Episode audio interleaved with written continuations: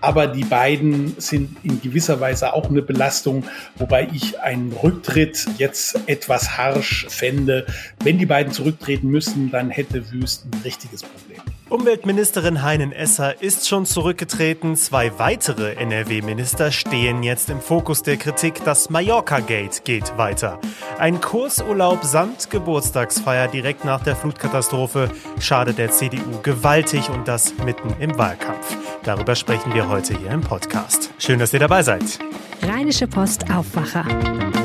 News aus NRW und dem Rest der Welt. Mit mir Florian Pustlauk. Hallo. Die Osterferien sind gestartet. Viele können zumindest ein bisschen mal abschalten, vielleicht auch wegfahren.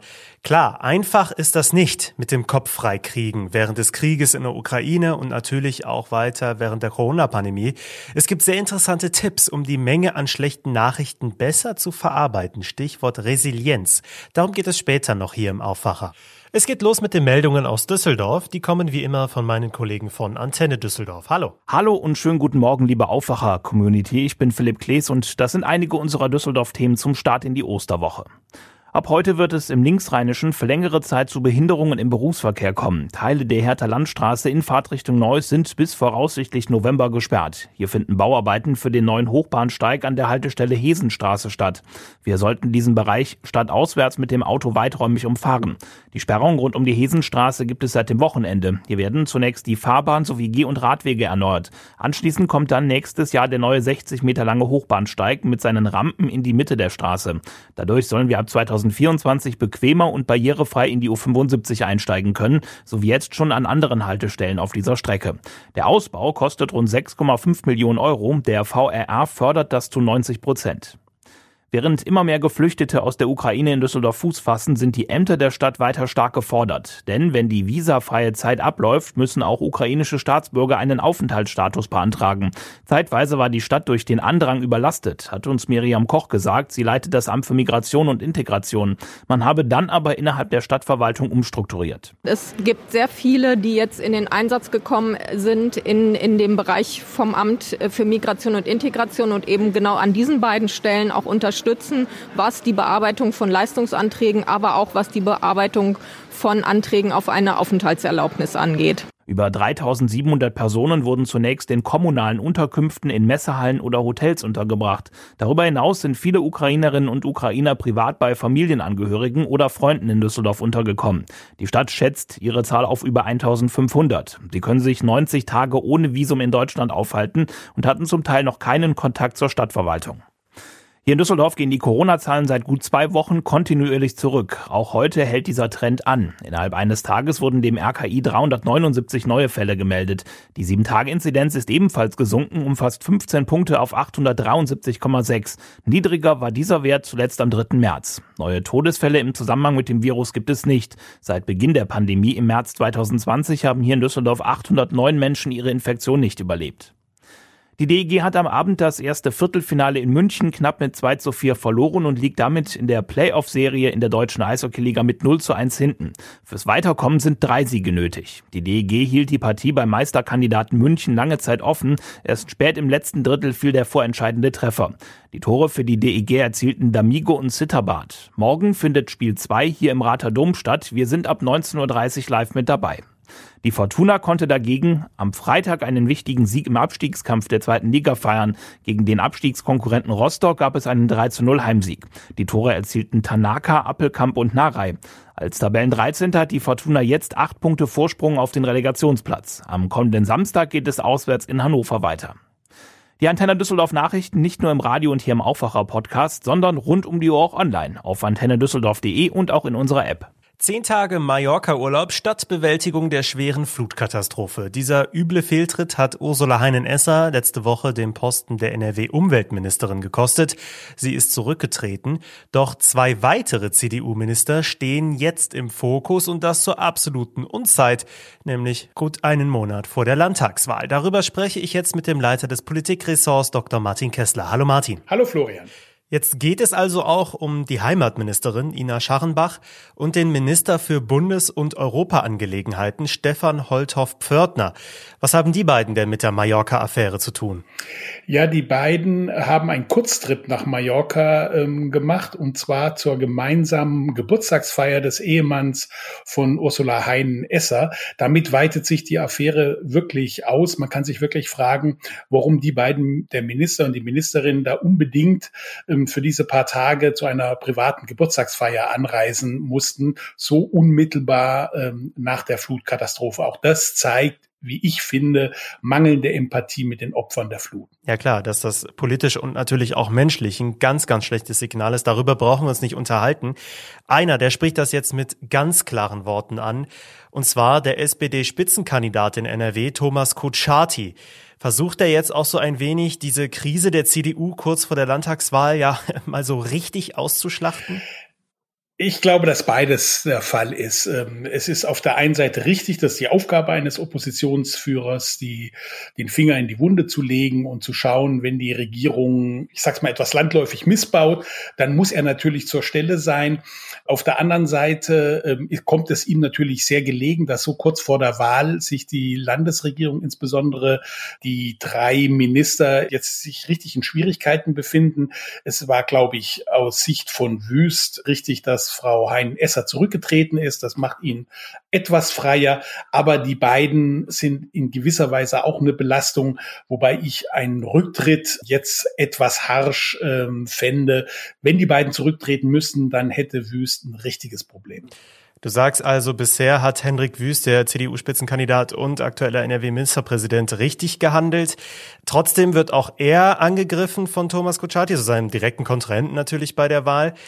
Wie schlägt sich da Wüst aktuell? Ich glaube, er hat ganz umsichtig ähm, gehandelt, indem er mehr oder weniger recht schnell, ähm, vermutlich, ähm, das wissen wir jetzt nicht genau, was da im Einzelnen im Hintergrund gelaufen ist, Frau Hein-Esser klargemacht hat, dass ähm, ein Verbleiben auf dem Ministerposten ähm, nicht möglich ist. Insofern hat sich das, ob es jetzt freiwillig war oder ob da auch ein bisschen nachgeholfen ähm, wurde, sich die Sache geklärt. Er muss jetzt eine glaubwürdige Erklärung dafür finden, warum die beiden anderen im Amt bleiben. Und da ist natürlich klar, dass Kuchati da weiter angreift. Das kann man ihm nicht verdenken. Schließlich will er Ministerpräsident werden.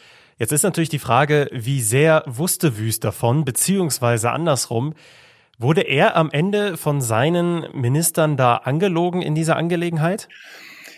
Also zumindest haben sie ihm nicht über das volle Ausmaß aufgeklärt. Ähm, er behauptet, und er sagt es, aber das klingt auch glaubwürdig, dass er erst vor einigen Tagen, wobei er interessanterweise nicht das genaue Datum nennt, von dieser äh, Geschichte erfahren hat. Er war damals zu dem Zeitpunkt der Flut Verkehrsminister, also da musste er natürlich nicht informiert werden.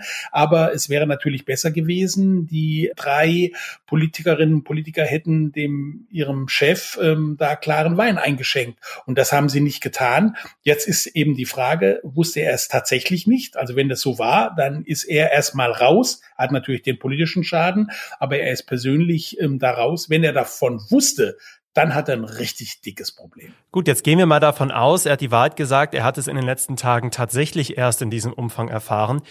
Wie sehr wird ihm dieses Mallorca-Gate, diese Affäre denn schaden? Theoretisch ist ja auch noch ein guter Monat Zeit bis zur Wahl, um das Ganze etwas glatt zu bügeln. Das ist richtig. Ähm, es kommt ihm zugute, ähm, dass jetzt erstmal Ostern ist, die Menschen in Ferien sind und vielleicht von Politik auch nach der Ukraine-Krise und also Corona und so weiter erstmal nicht so viel wissen wollen. Der Landtagswahlkampf ist noch nicht richtig in Fahrt gekommen. Das würde für ihn sprechen. Auf der anderen Seite ähm, muss er natürlich schauen, dass er jetzt das möglichst schnell beendet. Das heißt, also entweder er hat jetzt eine gute Erklärung dafür, warum er die beiden trotzdem noch im Amt behält. Oder wenn er das abräumen will, muss er das ganz schnell machen, weil nach Ostern, wenn da die Krise weiter schwelt, dann wird's richtig gefährlich für ihn. Über die möglichen Folgen für das Wahlergebnis sprechen wir gleich noch. Jetzt blicken wir erstmal nach Rheinland-Pfalz. Auch dort hat die Flutkatastrophe ja schwer gewütet und auch dort läuft die politische Aufarbeitung dieser Katastrophe. Da steht jetzt sogar eine Bundesministerin im Mittelpunkt. Familienministerin Anne Spiegel von den Grünen, die war zum Zeitpunkt der Flut Umweltministerin von Rheinland-Pfalz. Lässt sich das mit der Posse in NRW vergleichen? Ja, ähm, das ist in Teilen vergleichbar, in Teilen nicht. Was vergleichbar ist, ist, dass beide Landesregierungen, die nordrhein-westfälische wie die rheinland-pfälzische, bei zentralen Personen haben es dort ähm, an Empathie, an, an, an, an echter Zuwendung zu den Opfern fehlen lassen. Es ist einfach instinktlos, das muss ich wirklich sagen.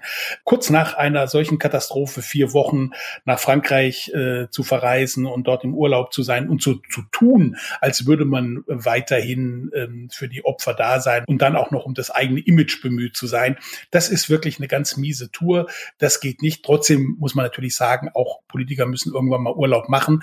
Das heißt, sie müssen dann halt eben ein bisschen warten. Was unterschiedlich ist, Frau Hein-Esser hat vor dem Untersuchungsausschuss natürlich das Ausmaß ihrer Reise verschleiert. Hm. Das hat Anne Spiegel nicht getan, weil sie jetzt sich auch vor dem Untersuchungsausschuss äh, in ihrem Land ähm, noch nicht verantworten musste. Ähm, fatal insgesamt ist, dass ähm, die beiden Landesregierungen sowohl beim Management der Flut als auch äh, wichtige Personen innerhalb der Landesregierung ähm, bei der Empathie völlig versagt haben. Martin, solche Skandale mitten im Wahlkampf, kurz vor wichtigen Wahlen. Das kennen wir ja immer wieder. Alleine letztes Jahr bei der Bundestagswahl gibt es etliche Beispiele dafür, wo einzelne Politikerinnen und Politiker mal so richtig in der Kritik standen. Wie sehr wirkt sich so etwas am Ende auf das Wahlergebnis aus? Das kann sich sehr stark auswirken, weil die Wählerbindungen inzwischen nicht mehr so stark sind in den letzten vergangenen 10, 20 Jahren, hat die Bindung zu den großen Parteien, insbesondere ähm, CDU äh, und SPD, stark abgenommen. Die Menschen orientieren sich sehr, sehr kurzfristig und da spielen solche Skandale, Skandälchen, alles Mögliche eine ganz wichtige Rolle. Insofern ist das für ähm, den amtierenden Ministerpräsident Hendrik Wüst kreuzgefährlich. Hm. Ist da so ein bisschen das Beispiel auch Armin Laschet, dessen Aufarbeitung, gerade dessen Besuch im Flutgebiet selbst hat ja letztes Jahr im Bundestagswahlkampf ja, mal für äh, so richtig Kritik gesorgt. Ich erinnere mich da an das Lachen im Hintergrund, als der Bundespräsident gesprochen hat. Der Unterschied ist, dass Laschet selber da im Mittelpunkt der Beobachtungen stand und sich selber unglücklich oder falsch verhalten hat. Das hat Wüst noch nicht getan. Also er hat diese Krise, die jetzt wirklich eine schwierige Krise für ihn ist, ähm, angenommen, aber er hat jetzt noch selber persönlich keine schwerwiegenden Fehler gemacht. Er muss e-, eher die Fehler der ähm, Kolleginnen und Kollegen ausbügeln. Und jetzt wird sich zeigen, ob er die Nerven, die Kraft und auch das, das, Charisma hat, das zu tun. Wenn es ihm gelingt, dann ähm, hat er durchaus ähm, Chancen äh, zu gewinnen. Wenn ihm das nicht gelingt, dann wird es wirklich ähm, knapp und eng für ihn. Die Mallorca-Affäre weitet sich aus und muss dringend weiter aufgearbeitet werden. Trotzdem ist das noch kein K.O.-Schlag für Ministerpräsident Hendrik Wüst kurz vor der Landtagswahl. Vielen Dank, Martin Kessler. Ja, danke auch, Florian. Natürlich findet ihr einen Artikel genau dazu und alle weiteren Entwicklungen in Sachen Mallorca Gate jederzeit bei RP Online. Den Artikel habe ich euch auch bei uns in den Show Notes verlinkt. Und bis zur Landtagswahl wird es auch hier im Aufwacher mit Sicherheit noch das ein und andere Mal um dieses Thema gehen. Damit ihr keine Folge verpasst, abonniert uns doch gerne in eurer Podcast-App bei Apple Podcasts oder auch bei Spotify gerne. Dort verpasst ihr dann keine einzige Episode mehr. Und jetzt sind wir bei etwas, das kenne ich ganz stark von mir aus den letzten Wochen vor allem. Und auch euch dürfte das nicht fremd sein. Erst die Corona-Pandemie, jetzt der Ukraine-Krieg. Das alles kann uns vor lauter Sorge schon mal den Schlaf rauben. Bei mir ist es so, vor dem ins Bett gehen wird einfach mal eine halbe Stunde lang nochmal durch die Newsportale gescrollt und das Ganze, diese ganzen schlechten Nachrichten, nehme ich dann schön mit in die Nacht. Erholsam ist was anderes. Was können wir denn tun, um trotzdem emotional stabil durch diese schwierigen Zeiten zu kommen? Genau darum geht es in der aktuellen Folge unseres Wissenspodcasts Tonspur Wissen. Der Psychiater Klaus Lieb gibt Tipps und Helene Pawlitzki aus dem RP Podcast Team hat die Episode gehört. Hallo. Hi Florian. Jeder geht natürlich anders mit so etwas um. Viele reagieren aber auf solche Krisensituationen und kaufen im Supermarkt die Mehl- und Ölregale leer. Irgendwie scheint das denen zu helfen, weiß ich jetzt auch nicht so genau warum. Aber hilft Hamstern manchen Menschen, um sich besser zu fühlen? Kurzfristig ja, aber mittelfristig nicht, sagt unser Gesprächspartner im Podcast Klaus Lieb, der das Leibniz-Institut für Resilienzforschung in Mainz leitet. Hamstern hat nämlich was damit zu tun, dass wir die Kontrolle über die Situation zurückgewinnen wollen. Für einen kurzen Moment kann es sich dann auch tatsächlich so anfühlen, als wäre das Problem zumindest ein bisschen kleiner geworden. Und das vermittelt in Krisensituationen natürlich sehr viel Sicherheit. Aber diese Sicherheit ist trügerisch, denn natürlich löst Hamstern auf längere Sicht keine Probleme. Ja, was hilft denn stattdessen? Dazu hat Lieb tatsächlich eine Reihe konkreter Tipps und einen fand ich besonders interessant. Anderen zu helfen hilft einem selbst. Das Gefühl, die Situation positiv beeinflussen zu können, das gibt uns Sicherheit und Stabilität. Und das ist vielleicht einer der Gründe, warum sich so viele Menschen in der Flüchtlingshilfe engagieren. Ja, das finde ich auf jeden Fall nachvollziehbar. Äh, gibt es noch weitere Tipps?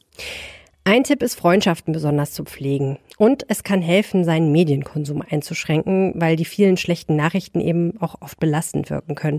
Und diese ganzen Eindrücke, die man dann irgendwie über den Tag sammelt, die kommen dann oft abends oder nachts wieder, wenn man zur Ruhe kommt.